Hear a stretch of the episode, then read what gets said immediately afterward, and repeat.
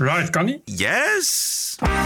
This is the TPO podcast. Waarom zou je je aan het internationaal recht houden? Als je er ook je kont mee kan afvegen. Ik vind het verschrikkelijk wat er gebeurt. Is het toegestaan onder internationaal recht? Ja, dat is heel complex. Want kijk, wat is, wat is nog internationaal recht? Terwijl de vraag toch zo simpel is. Wat vindt de heer Baudet van de Russische inval? En mensensmokkelaars doen goede zaken dankzij de oorlog. Het heeft er alle schijn van dat er opnieuw mensensmokkelaars actief zijn. En door het feit dat de grens met Polen wel degelijk ja, toch min of meer open is. Aflevering 330. Ranting and Reason. Bert Bresson, Roderick Phalo. This is the award winning TPO podcast. Goedenavond Bert. Ah, hallo. Ja, iedereen. Hallo iedereen. Ja, maandagavond 28 februari. De dag dat Siewert van Liende werd gearresteerd. Ja, best wel sick hè? Ja, ja Dan opeens. staat de field van je, voor je deur. Holy moly. En het, is, het was zo'n ding, het viel zo op omdat, nou ja, dat eh, zal jij niet anders hebben dan ik. Maar eigenlijk, we zijn natuurlijk al eh, vijf, zes dagen aan eh, de twitters vastgebonden. Gewoon iedere, ieder kwartier kijken hoe het ermee staat. Tenminste, dat heb ik een beetje. Met die In de oorlog Oekraïne, ja. in de Oekraïne. En dan Ja, opeens zo, dit ook weer. Ja, opeens dan zo'n Siewert van Linden gearresteerd.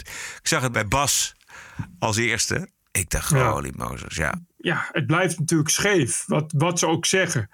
En hoeveel ze er ook over te vertellen hebben. Maar het blijft natuurlijk hangen bij. Ja, je hebt het gezegd dat je het om niet deed. Eh, maar je hebt toch heel veel miljoen gekregen. Dus waar, waar ging het mis? Weet je? Hey, is, is het dan normaal dat je bijvoorbeeld eerst iemand arresteert en dan eh, pas het onderzoek echt gaat doen? Of zijn, Nee. ze, zijn ze al zover met het onderzoek dat er voldoende reden is om hem te arresteren? Dat moet. Je kan niet huiszoeking doen en Nee. iemand arresteren. Daar moet je gewoon een bevel van de rechter voor hebben. En dan moet je wel wat kunnen presenteren. Dus dan moet je al wel voldoende substantieel bewijs hebben eh, dat dat gerechtvaardigd is. Dus mm, ik, eh, OM is wel snel, inderdaad. Ermee, want volgens mij zeiden ze gisteren pas dat ze dat gingen doen. Ja. Maar ja, misschien hadden ze, hadden ze, zeiden ze Ja. dat ook omdat ze al zoveel hadden. Precies. En dan kunnen we natuurlijk snel opereren. Ja. Het is wel lastig op je cv volgens mij. Nou ja, dat was natuurlijk al zo. Eh, eh, Nee, maar ja, gearresteerd. Dat- Ja, het is sowieso, het is zo, lijkt me sowieso verschrikkelijk. Ja. Je, moet, je zit dan in de cel en je weet niet, je kan net zo goed heel lang duren. Ja. In voorarrest. En eh, dat betekent dan maar dat je iemand anders voor je kinderen moet zorgen. Je planten, je dieren en Ja. je werk. En eh, ja, Ja. het, het wenst er Verschrikkelijk. niet toe. Nee, nee, vreselijk. Eh, eh, toch belangrijker is dat er vandaag gesproken is tussen de Oekraïners en de Russen. Met elkaar onderhandeld over, wat, over, ja, over een staakt het vuren. Dat lijkt niet gelukt te zijn, want er werd Nee. alweer geschoten op Kiev. Ehm, ik heb begrepen dat de gesprekken dus over zijn. Ja. Weten we al meer wat die gesprekken opgeleverd hebben? Ik heb net al wat eerst, eerste gelezen, maar dat heeft eh, eh, niet zo heel veel opgeleverd, inderdaad. Wa- wat duidelijk was, is dat eh, eh, Oekraïne uiteraard een terugtrekking, eh, onmiddellijke terugtrekking eh, eist van de Russen. Eh, en de Russen hebben herhaald dat ze eh, erop uit zijn om ja, wat eh, Oekraïne te denazificeren en te demilitariseren. Dus dezelfde retoriek.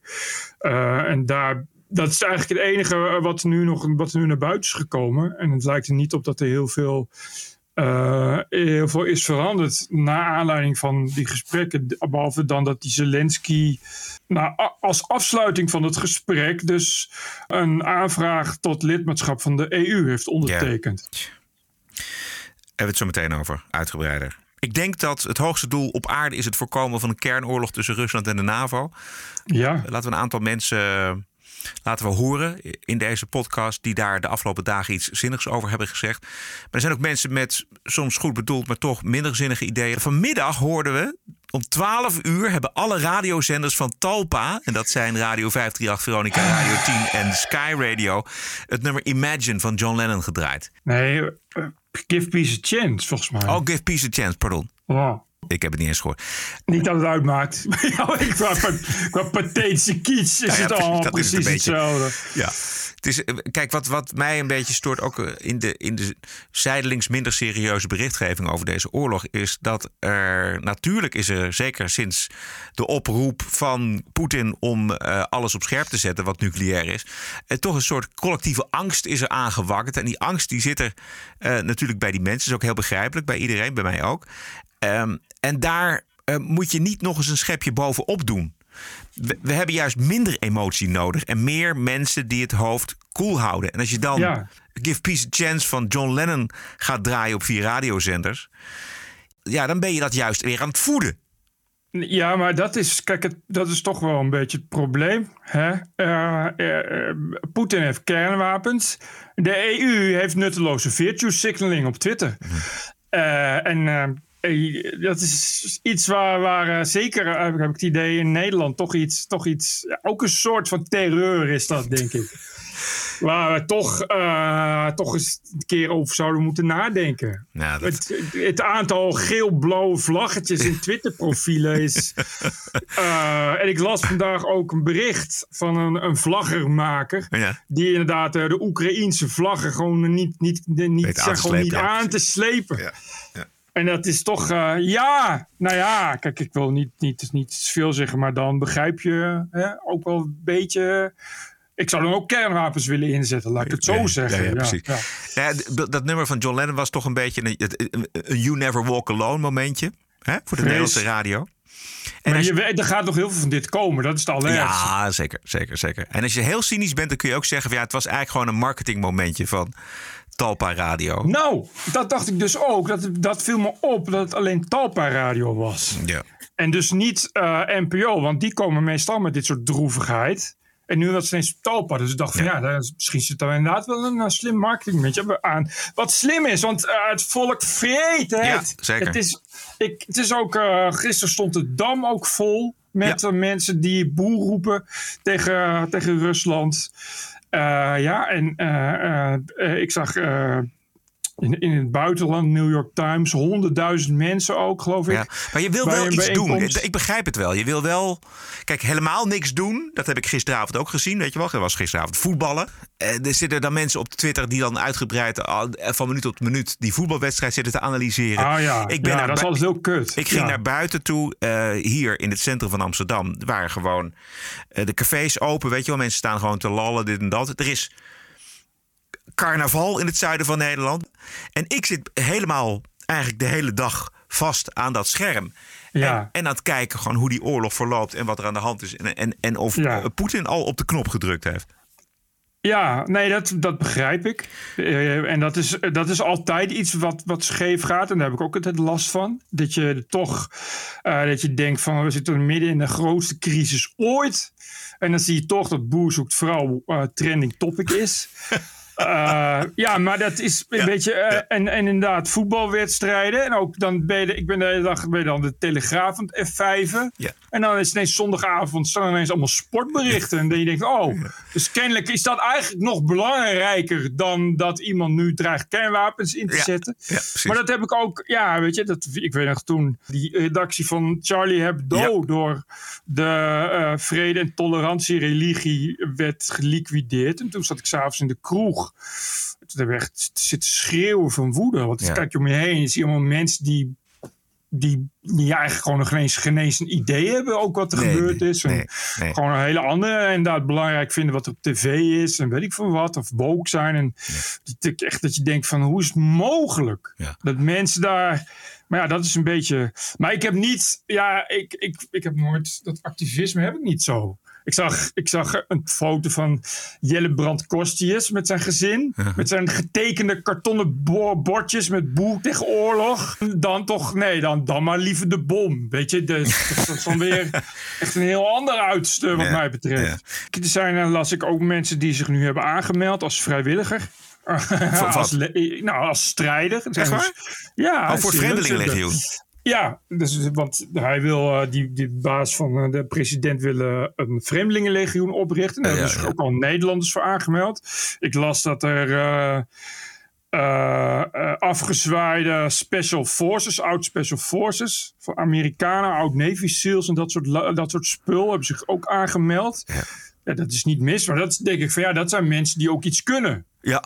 Dan, dan snap ik dat je iets kan doen. Maar wat heeft het voor zin om uh, een, een geel-blauw vlaggetje in je Twitter-profiel Ja. te zetten? Of, of de doorzend-tweet van Frits Spits door te sturen.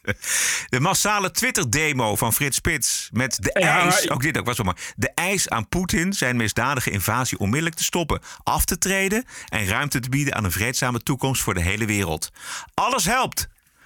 Dat, verzin je, dat verzin je toch niet? Ja, maar dat verzin je wel. Dat verzin je als je, als je denkt dat alles helpt, dan is dit toch ook nog een mogelijkheid. Je kan niet weten. Ik bedoel, misschien straks zit het hele Twitter propvol met eh, de verzoeken tot aftreden.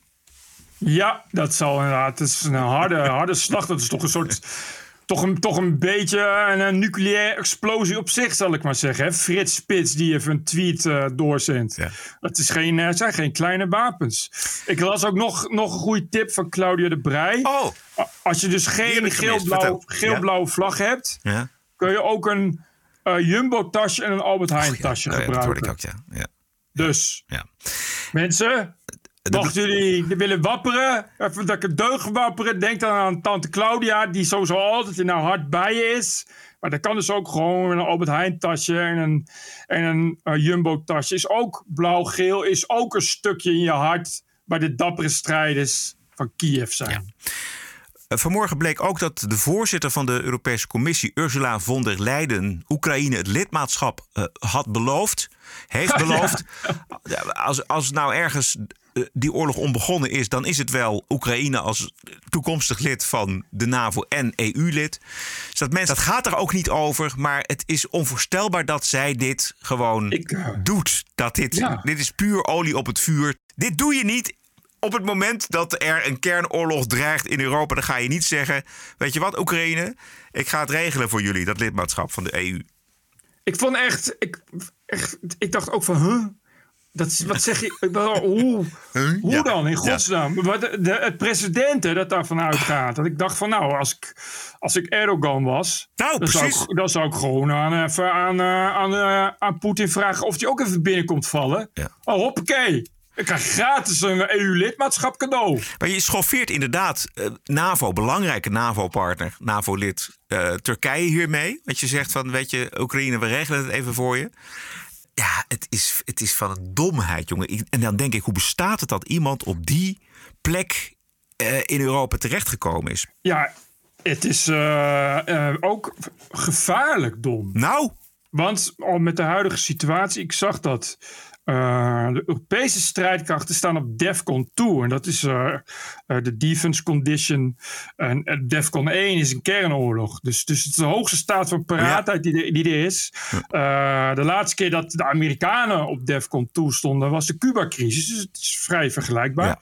Niet helemaal, maar qua spanning. Cuba-crisis is opgelost door mensen als Kennedy. En dat zijn mensen die uitstekend eh, wisten wat brinkmanship is. En dat is toch de moeilijkste vorm van leiderschap. Het lopen over een dunne draad. Maar dat betekent wel dat je niet zomaar alleen maar domme dingen kunt gaan roepen. dit mens is Eh, wat- levensgevaarlijk. Wat Ursula van der Leyen doet, is het omgekeerde. Dit is iemand provoceren waarvan je weet dat hij misschien wel eh, hele domme dingen eh, gaat doen als je hem provoceert. En dat is niet de weg die je moet behandelen. Je moet daar, daar intelligent en, en, en voorzichtig. Het mens moet aftreden. Het, het mens, dit kan niet langer gehandhaafd worden. De- dit is een levensgevaarlijke vrouw die voorzitter is van de Europese Commissie en die moet gewoon aftreden. En bovendien gaat ze er niet over en ze praat voor de beurt. Ik zag dat eh, zelfs Rutte uh, duidelijk liet merken daar ook niet blij mee te zijn. Ja, na lang aandringen. Nou ja, hij zei toch van uh, dit soort wensen uiten is niet bevorderlijk voor het nee. oplossen van het conflict. Nee. Wat natuurlijk iedereen met een beetje verstand al had kunnen bedenken. Hetzelfde geldt eigenlijk een beetje, sorry, uh, ook een vrouw. Kasia Ollongren, die kan heel veel. Volgens mij, die kan best wel heel goed een departement leiden. Maar wat ze niet kan, zij drukt gewoon met foto en al de militaire middelen af op sociale media. om, te, om, om te laten zien wat er per vliegtuig naar Oekraïne gaat. Met een spierballenarmpje erbij. Ja, ik, ja, dan ben je toch niet goed bij je hoofd, man. Het is echt Onbegrijpelijk, dit soort dingen. Maar dit, is, zo, dit gebeurt dus de hele tijd. Dit is de hele, en dit is de hele tijd wat er gaande is als het gaat om eh, veiligheid en, en defensie. Dit soort onwaarschijnlijke, onwaarschijnlijke fouten die, die gewoon niet... Poetin begrijpt dit bijvoorbeeld niet. En Poetin is niet de enige. Er zijn een hoop meer eh, leiders. Eh, ik denk dat Nou ja, maar de die, die, die- Amerikanen er ook weinig van snappen, dit soort gedrag Ja, en zo. ja. Weet je, dat is, dat Maar is gewoon raar. Poetin die, die laat nog wel eindeloos filmpjes zien van eh, doorgedraaide Tsjetsjenen die naar, Oek- Ja. naar Oekraïne gaan om daar eh, de boel nog eens wat extra kracht bij te zetten. Maar je, je, je kunt het ook gewoon laten als Ollongren. Je kunt het ook denken van, weet je, we gaan die, natuurlijk gaan we daar mi- eh, militair materieel naartoe sturen, maar dat gaan we niet open en bloot doen. Dat doe je niet. Dat, hoeft, dat, dat slaat ook nergens op. Ik bedoel, eh, die sociale media, die, die gaan ook nog eens een keer de oorzaak van een wereldoorlog zijn. Dus ga, precies. kap ermee gewoon. Kinderachtig gewoon. Van kijk, mij is gisteren beloofd en vandaag meteen al geleverd. Het is ook allemaal ter meerdere eer en glorie van zichzelf. Dat, ik moet je gewoon echt niet doen. Je, zou denken dat dat soort dingen gewoon classified zijn. Ja. Maar Wat je, ja, dat, dat is een beetje het probleem. Dat je inderdaad straks op je, op je Twitter gaat zetten eh, welke, welke, welke missies commando's hebben, hebben gedaan en zo. Weet, meteen weet waar ze zitten en dat soort dingen. Oh, oh, oh ja, kijk, sorry. ja, hebben wij voor gezorgd. Ja, het, het, is echt, het is gewoon heel raar. Je gaat niet, sowieso niet aantallen, en ook niet wat. Je zegt dat je sturen hulp. Nee. Op deze manier, dit is inderdaad. Kijk, militaire analisten kunnen nu al in Rusland kijken wat het is en hoe schakelen we dat uit. Weet je wel, wat is, wat is de waarde en wat, wat kunnen we daar tegen doen? Dat, dat wil je dus niet. Ja. Ongelooflijk. Wat een Sowieso, amateurs. het, Wat een het is gewoon niet, het is gewoon niet professioneel. Nee, totaal niet professioneel. Kap daarmee. Ja, het is echt, echt het, het is allemaal weer ja, kaboutertjes. hè? Ja. Het is echt een kaboutertjesland. Kijk eens, ons is blij zijn met dat we iets voor elkaar hebben gekregen. Hoei! Hoei! Kijk eens, daar zijn we weer. Yay! Maar het, het is een beetje wat, wat, wat al die. Bedoel, we zijn natuurlijk allemaal. Die, oh, bedoel, al die Kamerleden zijn natuurlijk ook eh, voortdurend zichzelf aan het filmen. Eh, en, en aan het posten. Maar dat doen die bewindslieden ook. Dat vind ik zo treurig. Ook zo'n Jissel Gus van Ju- Justitie. Weet je. En Hugo de Jonge, die dan ook allemaal filmpjes maakt voor on- eh, online. Dat ze best wel goed bezig zijn. Het is van een amateurisme, jongen. Dat is een PR-amateurisme. Verschrikkelijk gewoon. En daar, Doe daar het dwing- gewoon niet. het doet, nee, precies, doe het niet. Want je, dwing, je haalt er niks mee uit. Iedereen kijkt er doorheen. Het is allemaal gefabriceerd. Het is vragen om een, om een plakplaatje. Dat is het. Nou ja, het is inderdaad vraag om weer een aai over de bol. Ja. Maar je moet daar, je moet daar boven staan. Het geeft heel erg het idee dat je het niet druk hebt. Weet je, dat, er, dat, er niet, dat er niks aan de hand Ja. is. En dat het, dat het een soort eh, iets is, een departement wat je kennelijk bij per decreet kan leiden. Weet je, alsof je, dat, alsof je dat dan op Twitter mag zeggen dat jij dit voor elkaar hebt gekregen. Alsof het niet ingewikkelder is dan dat. Maar het is allemaal zo, het is allemaal zo niet professioneel. Weet je, het zijn staatsmensen. Ja. Gedraag je dan gewoon Ja. als staatsmensen. Ja. Ja, Baudet het is, doet het. Het is, precies, ja. Baudet doen we het. Dat gaan we zo meteen horen. Het, het is een, iemand die, die van de middelbare school komt of van de lagere school komt... en dan eh, snel naar huis rent om aan zijn papa en mama te laten zien... dat hij een voldoende had voor rekenen. Precies. Kijk eens wat mij is gelukt. Precies, ja. Ja, het- Ja. Er zit ook, eh, wat daar heel erg achter zit, is dat er natuurlijk op elk departement, voor elk ambtenaar, elke ambtenaar zijn er 120 voorlichters. Dat is wat marketingmensen overigens de hele dag doen. Elkaar gek maken met meer en meer gebakken lucht.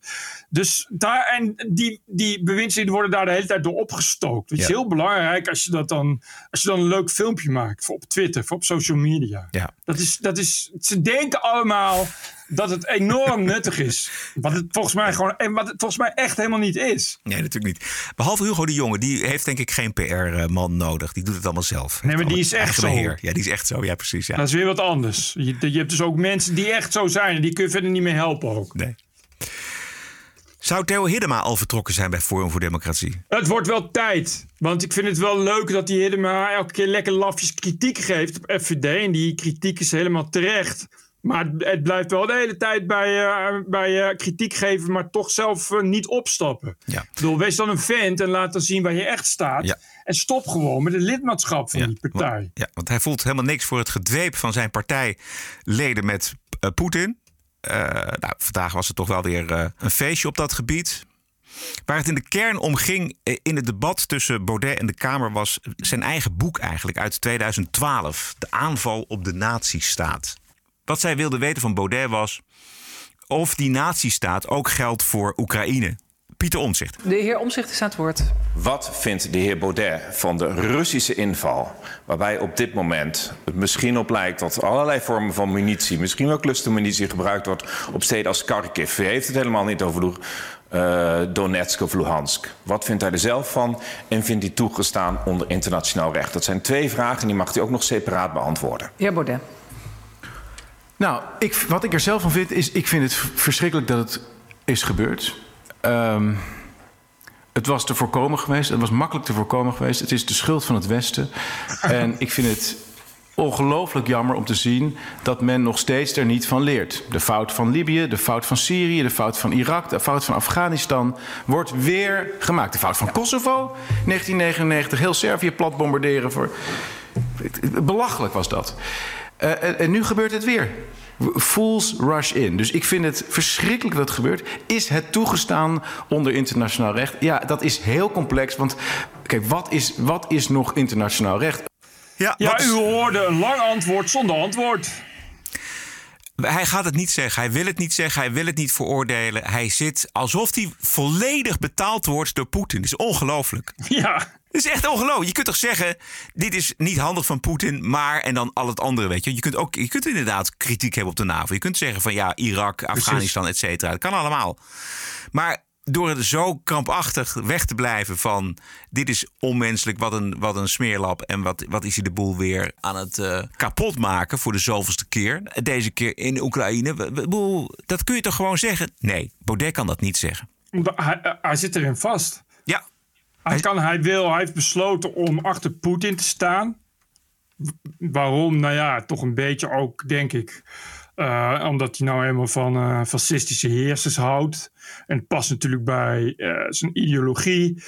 Dat Poetin zegt toch van ik kom het christendom verdedigen. Ja. En de culturele waarden, de westerse waarden, et cetera, et cetera. Dus dat past voor, voor, een, voor een oproerkraaitje als Baudet. Past Poetin natuurlijk uitstekend. Ja.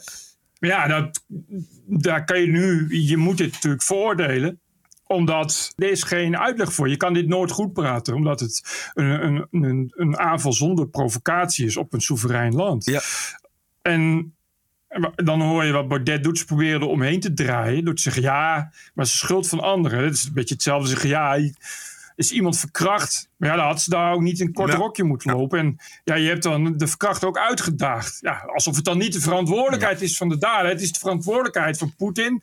Dus dat kun je ook gewoon veroordelen. Je kan gewoon zeggen, ja, ik, ben, ik veroordeel deze daad. Want het is uiteindelijk Poetin die dit heeft gedaan en zijn verantwoordelijkheid, punt. Ja. En dat wil hij natuurlijk niet, omdat hij achter Poetin wil blijven staan. Ja, dat is, wordt heel erg duidelijk, werd dat uh, vanmiddag. zich probeert het nog een keer. Er is een bewust besluit genomen door de heer Poetin om Oekraïne aan te vallen. En niet om een gedeelte van Oekraïne aan te vallen, een full-scale invasie op de hoofdstad.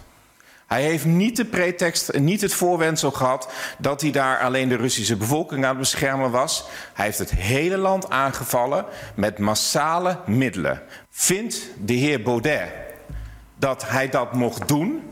En op basis van welk handelen van wie gaf Poetin het recht om deze soevereine staat aan te vallen? Dank u wel. De heer Baudet. Ja, ik heb het gevoel dat ik met je in herhaling val. Dus de vraag is, vind ik dat hij dat mocht doen? Ja, volgens welke, welke norm?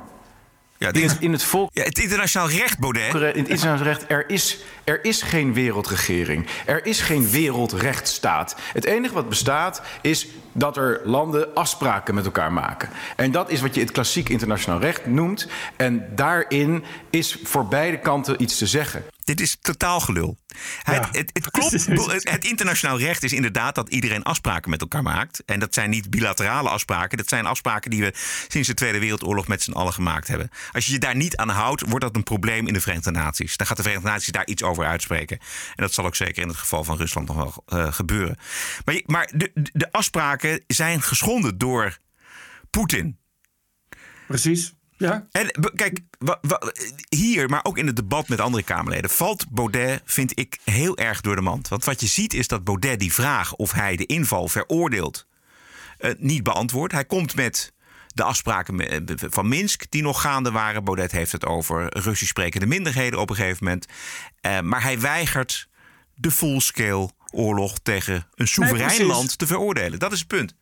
Precies. En dat is, ook, dat, is, dat is precies ook het enige punt. Omdat eh, je, je kan daar heus een eh, hele lange analyse op loslaten. wa- waarom wat tot deze inval heeft geleid. Dat is ook niet erg. En daar kun je heus inderdaad van alles zeggen over de NAVO. En je kan eh, al die andere whataboutisms die Baudet gebruikt... kun je ook allemaal dingen vinden. De, de, luchtaanval op Servië destijds. de inval in Syrië of Irak. Noem het allemaal maar op. Maar daar gaat het dus niet over. Het gaat erover dat eh, eh, een agressor een land binnenvalt. Simpel.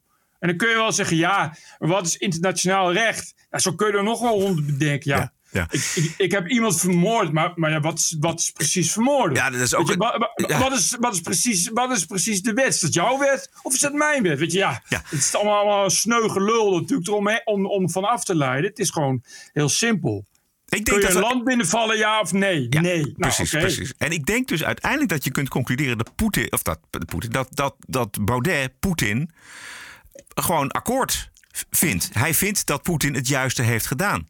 Ja, en dat, dat mag je vinden, maar dat is een probleem. Want ja, het is, dat is, dan ben je, ga je dus akkoord met, met zinloos bloedvergieten. Met, met de daden van een agressor. Ja, dat is het recht van de sterkste. Dat, dat, is, Ja. dat is wat hij het liefst wil dan. Ja, ja, maar goed, dat is toch wel een beetje de FVD-filosofie ten voeten uit, Ja. vrees ik. Eh, want ze zijn ook, ook de hele tijd ja, tegen de NAVO, ook tegen mensenrechtenverdragen noemen ze ook keer op keer. Want het is allemaal maar, allemaal maar vermoeiend. Dan moet je maar de hele tijd mensenrechten moet je, eh, verdedigen. Eh, internationale strafhof, wie zijn wij om anderen te veroordelen? Het is toch een beetje ja, het recht van de sterkste, ja. Ja, anarchisme we- eigenlijk. En dan Ana- anarchisme. En, en, en, en, en, en met een toch wel verknoopt. Met een, met een ja, eh, ja, toch een beetje wat in het fascisme natuurlijk ook, ook eh, heel Ja. erg aan de, aan de hand is. De, een sterke, harde, hard optredende, krachtige leider. Ja, zon- Die paal en perk stelt. En zonder, zonder scrupules. Want dat is allemaal maar. Ja, dat is allemaal maar, maar, maar wazig zweefgelul van, van linkse kartelpartijen, weet je wel. Een beetje om, om mensen gaan denken. Die paar mensen, dat maakt dan ook niet uit. Dat is een beetje het idee. En het zijn natuurlijk de meeste FVD'ers en FVD-leiders... zijn natuurlijk uitermate gefrustreerde, rancuneuze mensen. Ik denk dat er een hoop daar inderdaad toch wel... eh, nou, die, die zouden zoiets in Nederland ook wel heel graag zien, ja. En eh, regels en, en wetsregels zijn helemaal niet nodig. Eh, inderdaad, dat idee. Het is, en, ja, het is wel echt een aanhanger van Poetin, ja. Omdat het. Nou, kijk, ik denk dat Poetin toch ook wel het meest de, nog, nog de, de romantische vorm van het fascisme, van de sterke man, die ook echt eh, ingebed is in die avondland-fantasietjes. Ja, dat wordt toch, toch uiteindelijk verpersonificeerd in, in Poetin. En dus is dat de man waar ze dan achteraan lopen. Ja.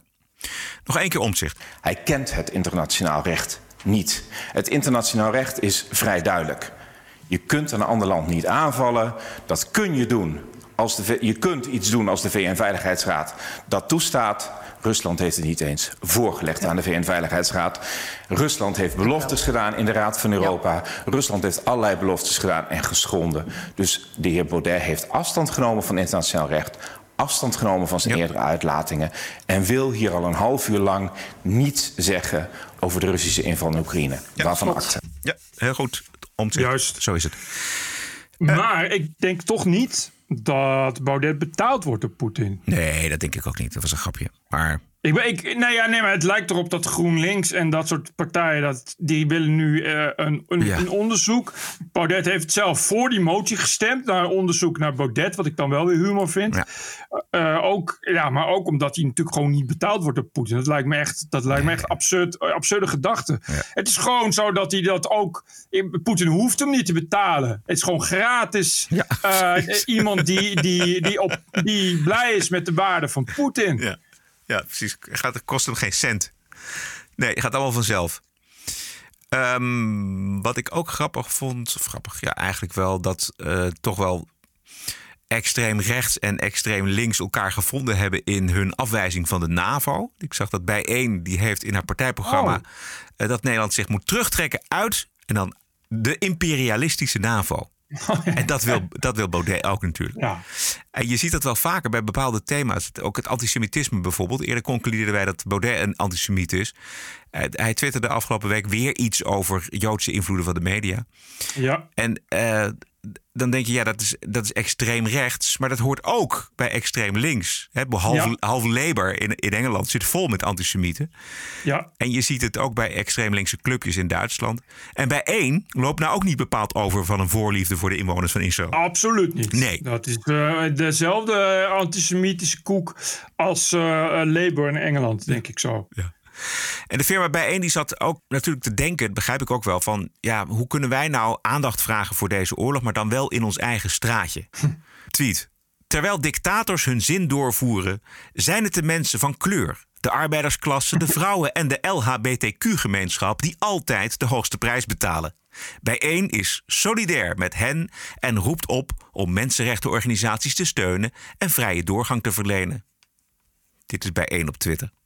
Ik begrijp er helemaal niets van. Nee. Wat, waar roepen ze nu precies toe op? Tot solidariteit. Alleen solidair met transgenders en gehandicapten en zwarte vrouwen in Ja. Oekraïne. Of hoe Ja. moet ik dat zien? Ja.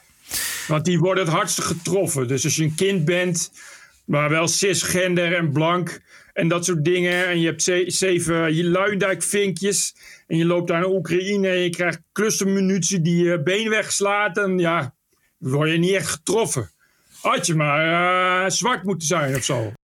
daar was beeld van dat daar weer mensen ook uit Afghanistan en uit Marokko volgens mij. En nou, in ieder geval mensen uit het Midden-Oosten. Daar de kans nemen om die grens met Polen om daar doorheen te komen. Iedereen moet wachten tot die, dat die grens open gaat. En het is allemaal natuurlijk eh, heel Ja. erg gecontroleerd. En dus ook deze mensen van kleur, die dus naar West, naar de Europese Unie wilden, die wilden door die grens heen. En die werden, moesten natuurlijk ook wachten. En daar kon bijeen en Sylvana ook lekker op ingrijpen. Namelijk dat het toch uiteindelijk weer racisme is. Oh, de schuld van racisme. Ja.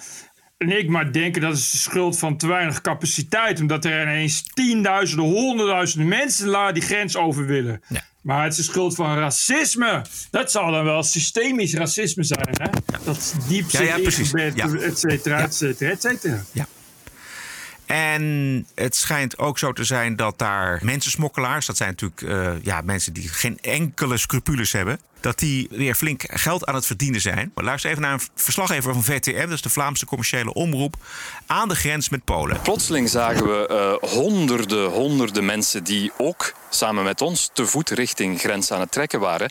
En dat waren eigenlijk bijna allemaal mensen uit Noord-Afrika, uit Centraal-Afrika, uit Afghanistan, uit Syrië, uit Irak. Eigenlijk ja, de klassieke vluchtelingenstromen die we al zo vaak gezien hebben de voorbije jaren. Ook allemaal op weg naar de, naar de Poolse grens. Eh, wij hadden ons in ieder geval daar niet aan verwacht. Ik heb met enkele van die mensen ook, eh, ook gesproken. En ja, ze zijn een beetje vaag over, over waar ze precies vandaan komen. Eh, enkele Marokkaanse jongens zeiden dat ze student waren in Oekraïne. Maar Oekraïne heeft helemaal geen grote Marokkaanse bevolking. Laat staan Congolezen of, of Syriërs of Irakezen of Afghanen of noem maar op. Het, het heeft er alle schijn van. En ik kan dat niet hard maken of bewijzen op dit moment. Maar het heeft er alle schijn van dat er opnieuw mensensmokkelaars actief zijn. Die op die manier, door de situatie hier en door het feit dat de grens met Polen wel degelijk ja, toch min of meer open is, mensen naar hier lijken te brengen om eh, ja, via, via de Poolse grens vanuit Oekraïne naar Europa door te reizen. Ja, jeetje, wat cynisch. Hè, wat gemeen van die mensensmokkelaars. En ik maar denken dat de meeste mensen deugen. Als ze elkaar kunnen helpen als het erop aankomt. Telkens maar weer niet. Hé, jakkes. Ik ga snel wat kattenplaatjes op Twitter zetten. We hadden het net eventjes over het kleutergedrag van ministers eh, die dan zichzelf eh, graag op de foto zetten en filmpjes maken en zo. Maar er zijn maar zo weinig echt serieuze. Omtzigt is er natuurlijk eentje van. Maar als je dus ook weer zo'n bijeen, zo'n Savannah, die dan weer uitsluitend kijkt naar de plekjes uit dit gruwelijke conflict die zij kan gebruiken voor haar partij. Nou ja, dat is wat Woke al, al, al jaren doet. Ja. Het is toch altijd zijn heel goed in eh, allerlei dingen oneindig stretchen. En zo, zo buigen in spagaat komen. Dat je toch nog iets van jezelf uithaalt. Wat op zich best knap is. Er zijn iets wat, wat is het, 150.000, 200.000 mensen op de vlucht. Allemaal Oekraïners. En er is een heel klein clubje mensen die dan door mensensmokkelaars ook over de grens eh, gezet probeert te worden. Ja? Daar gaat het bij één over. Het gaat niet, over, het gaat niet over die 150, 200.000 mensen, die miljoen mensen die dakloos worden, die, de, de slachtoffers van de oorlog. Nee, het gaat om het kleine ge, geprivilegeerde clubje, haar clubje. Nou ja, kijk, als al die 200.000 slachtoffers waar je het over hebt cisgender zijn, ja, ja tja, dan mogen ze kapot vallen. Hè, dat zijn dan ook nog mensen waarschijnlijk die uh, als ze eenmaal uh, in veilige haven komen, niet eens als eerste een genderneutraal toilet eisen. Moet je dat soort mensen dan nog een keer gaan opvangen ook? Ho, ho. Dat is niet de bedoeling van het slachtofferschap. Het moet wel een beetje in de identiteit passen natuurlijk. Ja. Heel erg kleingeestig. We gaan even naar het front toe, want uh, elke dag toch wel geweldig verslag van de man die we eerder lieten horen, CNN-verslaggever Matthew Chance.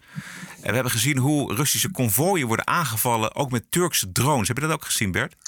Nee. Ach man, dat is zo heftig. Uh, en het is, dat zijn Turkse drones. En die, dan zie je dat konvooi. En dat hele konvooi gaat eraan. En, maar ja?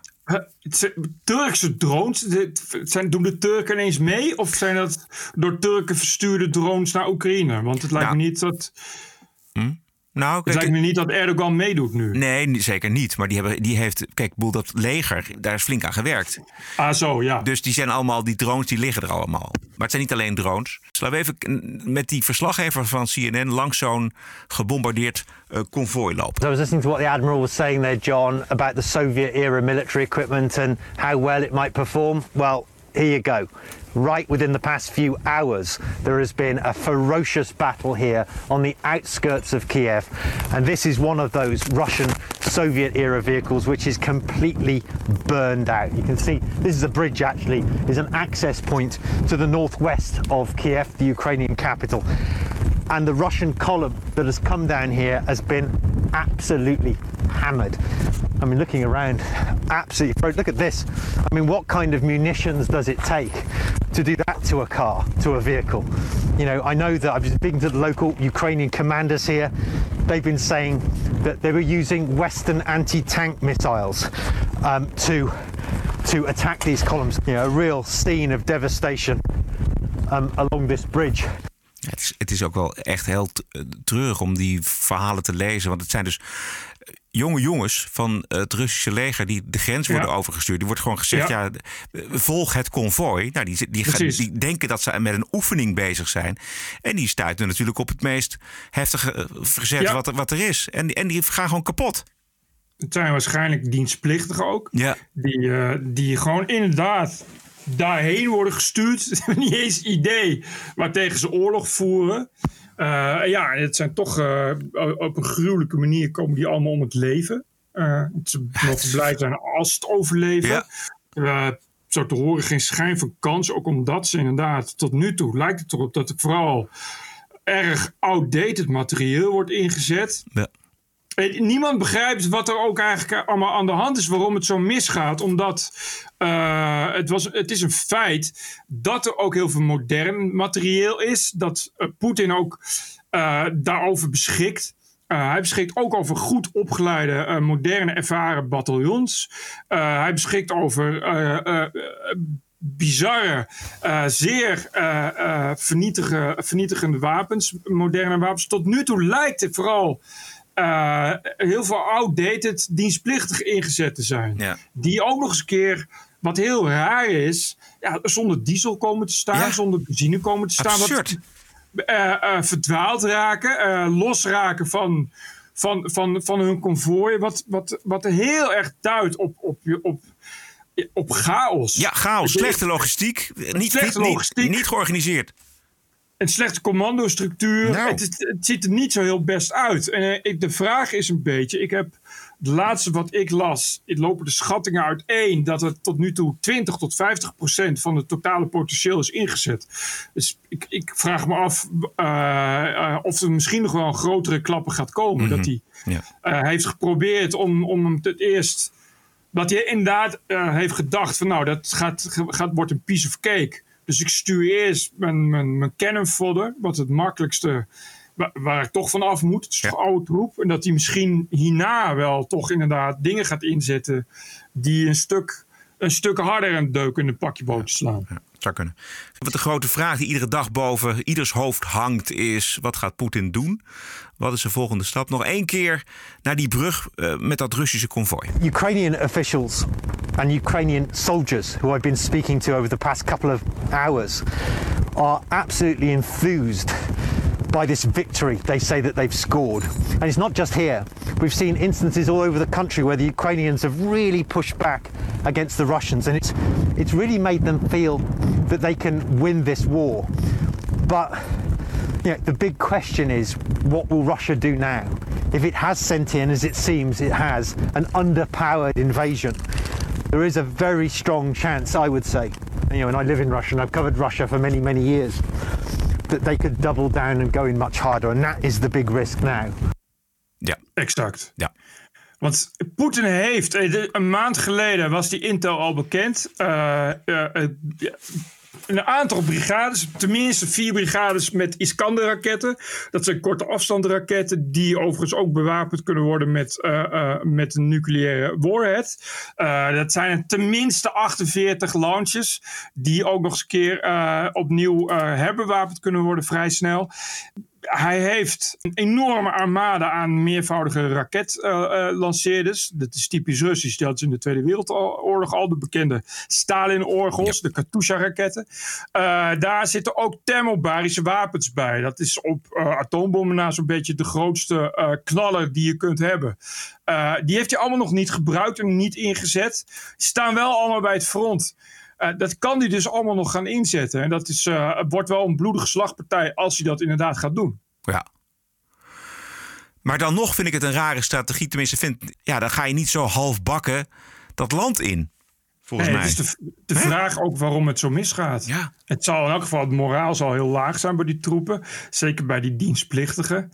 Uh, er is natuurlijk, natuurlijk uh, uh, wel een tekort aan dingen. Het kost natuurlijk wel moeite om, om alles op peil te houden. Maar het had, naar alle waarschijnlijkheid... Het wordt nu heel erg gedaan dat het aan de Oekraïners ligt. Maar dat geloof ik niet zo. Nee. Ze bieden wel verzet.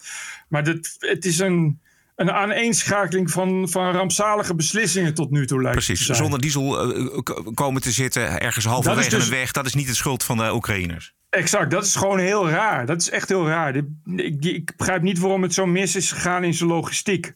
Dat kun je gewoon berekenen. En daar dat lijkt er, het lijkt er ook voor op te duiden dat er toch inderdaad uh, nogal wat commandanten zijn die uh, uh, veel te veel zuipen. Ofwel toch niet helemaal geschikt lijken te zijn voor waarvan hij dacht dat ze geschikt zijn. Ja, of als je dus weet dat die jongens, die jonge jongens, die dienstplichtigen met geen idee Oekraïne binnenkomen, dat dat natuurlijk onder grote groepen soldaten zo is. Wat is dan het moraal van iemand die een, aan een oefening begint? Dan mogen de, de bevelhebbers en de hoge militairen wel weten wat ze gaan doen in Oekraïne. Maar als uh, grote delen van de dienstplichtigen daar echt geen idee van hebben, dan heb je ook helemaal geen moraal om te gaan vechten. Dan denk je, ja, nee, ja hm? exact. Exact. Dat is een, een, dat is een hele rare misrekening. Ja. Maar goed, het is uh, koffiedik kijken. is natuurlijk ja. niemand die het weet. De, de, analisten voldoende, maar de enige die het weet is Poetin zelf. En ik vrees wel inderdaad, en dat is wat, wat die verslaggever net ook zei, dat het nog wel eens een keer uh, veel grotere klappen gaan, uh, kan gaan komen. Ja. Zondag zag ik bij Fox News voormalig minister van Buitenlandse Zaken onder Bush, Condoleezza Rice. Zij Ja. heeft eh, Poetin heel vaak ontmoet en gesproken. En ze zegt een paar interessante dingen in dat interview. Vladimir Putin expected an easy win here. He thought he would waltz into the capital, into Kiev. Uh, in his own delusional rendering of history, Ukrainians and Russians are the same. Uh, and uh, he would overthrow this government and might even be welcomed as a liberator. And of course, the reality has been something quite different. So uh, perhaps this is a little bit of a signal that uh, the Russians uh, bit off more than they can chew. But we'll see. Let's, let's wait and see whether I- anything really materializes here. Ja. Juist, precies dat inderdaad. Ja, wat ik al zei, dus hij, zij heeft Poetin heel vaak ontmoet. Well, I met with him many times, uh, and uh, this is a different Putin. We have to make sure that he really understands that the cost would be extraordinary to try to cross an Article 5 uh, line. Uh, an attack upon one is an attack upon all. And so the Baltic states are indeed protected under that guarantee by the United States of America. This is the way to make sure that he knows the cost would be very high. Wat nou als je zo ver weg bent dat dat je allemaal niet meer kan schelen? Ja. Wat nou als je zo ver weg bent dat je zegt alles of niets. Ik ga nog liever, eh, ik ga nog liever in een kernoorlog ten onder dan dat ik opgeef. Weet je, wat, wat is dan die, die, die bescherming, die NAVO-bescherming en de bescherming van, van de nuclear umbrella waard? Want die, die is dan niets meer waard, omdat als, als je toch niet kan schelen wat de afloop verder is, ja, dan hoef je nergens meer bang voor te zijn. Ehm, ik las, ik, dit is natuurlijk de kernvraag. En ik, ik, ik heb er veel over gelezen de afgelopen week. En ik vond een man die heet Gustav Gressel. Dat is ehm, een, een Rusland en een militaire expert bij het European Council of Foreign Relations. Hij heeft een boek geschreven over de Russen en over hun defensie. Russia's Quiet Military Revolution and What It Means for Europe. En hij zegt over die nu, nucleaire dreiging het volgende. Hij zegt dat ehm, er permanente contacten zijn tussen de generale staf over de nucleaire strijdkrachten van de NAVO en de Russen dus. Er zal geen toevallige escalatie plaatsvinden, zegt hij. Wij kennen de Russische rode lijnen, zij kennen de onze. Elke nucleaire aanval, zelfs beperkt, zal een einde maken aan het bestaan van Rusland. Als, Precies. Ja, precies. En Poetin weet dit, zegt hij. Het is gevaarlijk, maar het kan ook zo zijn dat het eh, bedoeld is om het publiek bang te maken. Dat is ook zo. Eh, alleen de rest gaat uit van een, een rationeel staatsman, een rationele leider. Op het moment dat de ratio er niet meer is, heeft eh, de wetenschap en het besef van een, van een assured, mutual assured destruction is zinloos. Dat werkt, dat werkt alleen op het moment dat je rationeel genoeg bent om daar nog iets van te, van te vinden. op, het mom- op het moment dat je zo ver weg bent dat je zegt: het kan mij niet schelen, dan maar eh, iedereen weg. Dan is in elk geval ook de NAVO en Amerika weg. Dan heeft die afschrikking heeft nul effect meer. Dus, dus dit verhaal klopt. Eh, en het is waarschijnlijk ook zo. Er is ook altijd, altijd, altijd van uitgegaan. En dat is altijd zo geweest dat de Russen eh, deze dreiging met kernwapens eh, eh, er enorm snel infietsen. Ook omdat ze weten dat ze een mindere partij zijn tegenover de NAVO en tegenover de Amerikanen. Eh, de Russen weten ook eh, dat ze absoluut no way eh, dat kunnen winnen. De, de Amerikanen zijn veruit beter wat, wat, wat, wat nucleair arsenaal betreft en nucleaire capaciteit. Dus ze kunnen ook niet denken, we, we, we doen een onthoofdingsaanval. En dan, dat, dat is, dat is allemaal uitgesloten. Is, maar dan is er dus niks te winnen voor Poetin. Er is dus niks te winnen. En, maar dat maakt het juist zo gevaarlijk. Wat nou als je weet, er is toch niks te winnen. Het enige wat ik nog wil is de hele wereld zien branden. Ja, dat is. Maar ik, ik, ik weet niet of hij in dat stadium is als hij Rusland groot wil maken. Als het, als het hem gaat om, als je, om Rusland. Nee, maar goed, dat is nu ook niet zo. Dat je kunt je afvragen wat hij überhaupt hier nog bij heeft te winnen. Nou ja, hij, hij droomt van Oekraïne binnen de Russische Federatie. Dat is, wat, dat is wat hij dacht en wat hij droomde en waar hij zich waarschijnlijk op verkeken heeft. Ja, wat, wat hem nu al alles kost. Ja. Dus het, het is maar de vraag hoe rationeel die is. Dus ik, ik ben verder niet, eh, ik ben niet bang dat eh, eh, de, de mededeling over dat hij, dat hij zijn kernwapens heeft ontveiligd, dat, is, is weinig indrukwekkend. Dat is iets wat, wat al werd geanticipeerd ook door de NAVO. En dat is iets wat die inderdaad, uh, nou, wat de Russen gewoon inzetten, omdat ze nou eenmaal ook niet zoveel meer hebben, dan moet je dat doen. Dat is altijd zo geweest. Dat is altijd het idee geweest. Dus ik ben helemaal niet bang ook dat hij zomaar uh, uh, nucleaire wapens gaat gebruiken. Want doet hij dat wel, dan is inderdaad, is hij, is hij voetzie daar is er niets meer aan te doen ook. Dan legt hij het, dan legt hij het af. Maar dat is, ja, dat is, het, dat is wel het einde van alles. Dus dat zal hij inderdaad niet doen.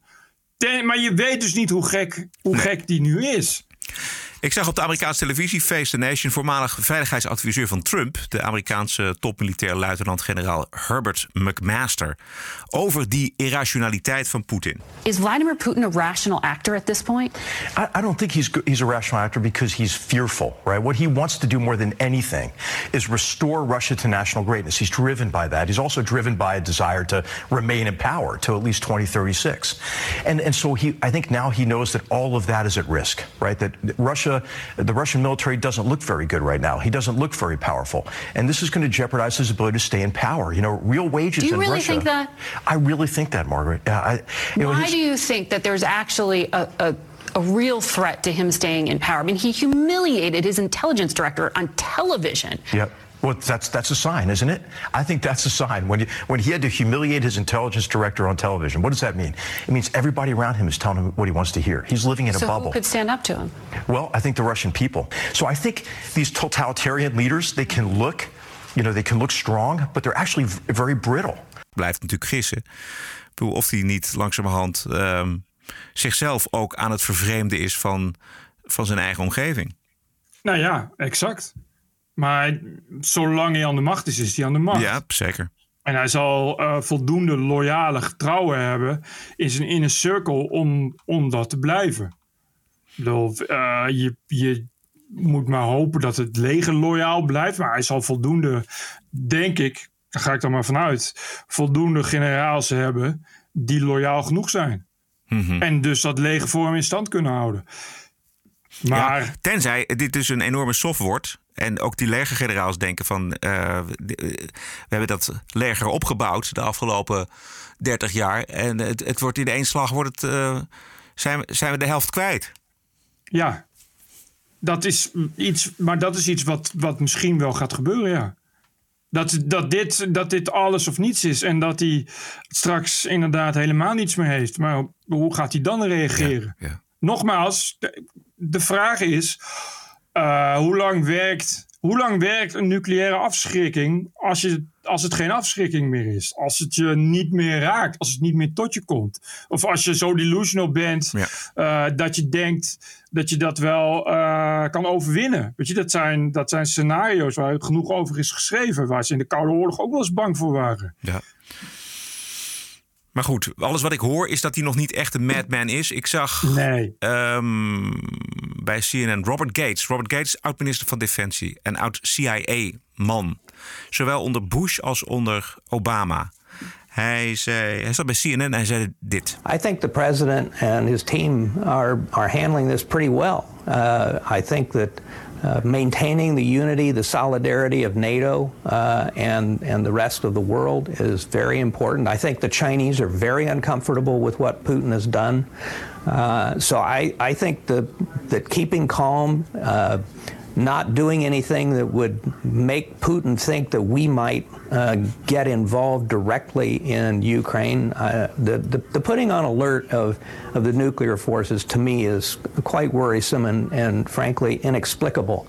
Uh, so I, given what we may, what his state of mind may be, uh, I think we need to continue to make clear we're not going to engage directly militarily.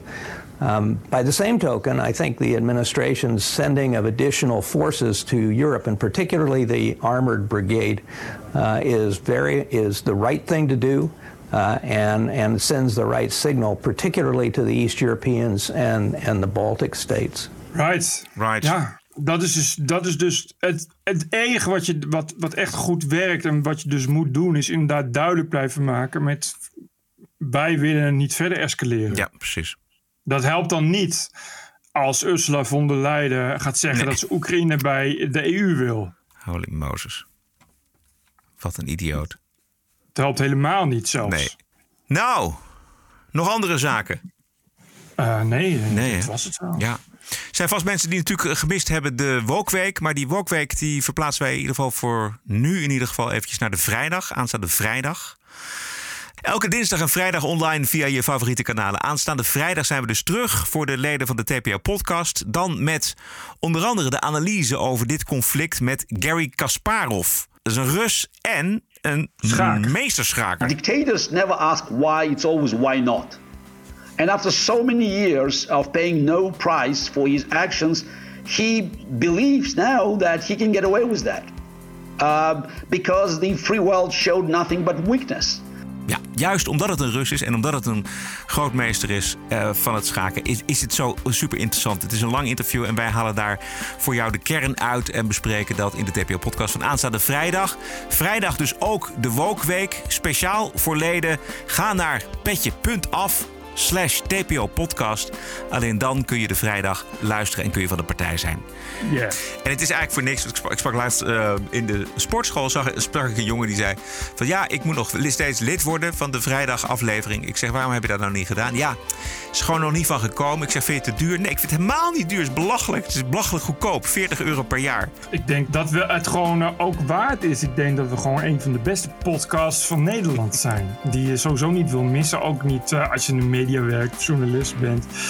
Uh, en eigenlijk kun je gewoon niet zonder. En nou ja, het is gewoon heel normaal om ergens voor te betalen. En het is natuurlijk een hele redelijke prijs. Stay cool. En tot vrijdag. Tot vrijdag, Bert. TPO Podcast. Bert Bruson, Roderick Balo. Ranting and Reason. Beste podcastluisteraars, tot vrijdag. Podcasting is the TPO podcast in the Netherlands. Bert and Roderick. What a show. I'm telling you. Twee keer per week de TPO-podcast op dinsdag en op vrijdag. Twee keer per week. Ranting and Reason. Al vijf jaar lang op dinsdag voor noppes. En dat blijft ook zo. Maar de vrijdagshow is nu exclusief voor leden. Voor 4 euro per maand of 40 euro per jaar. De TPO-podcast. Twee keer per week en maar één keer betalen. Elke week de vrijdagshow voor maar 4 euro per maand. Keep the show running. Ga naar petje.af slash TPO-podcast. Don't miss. Don't miss.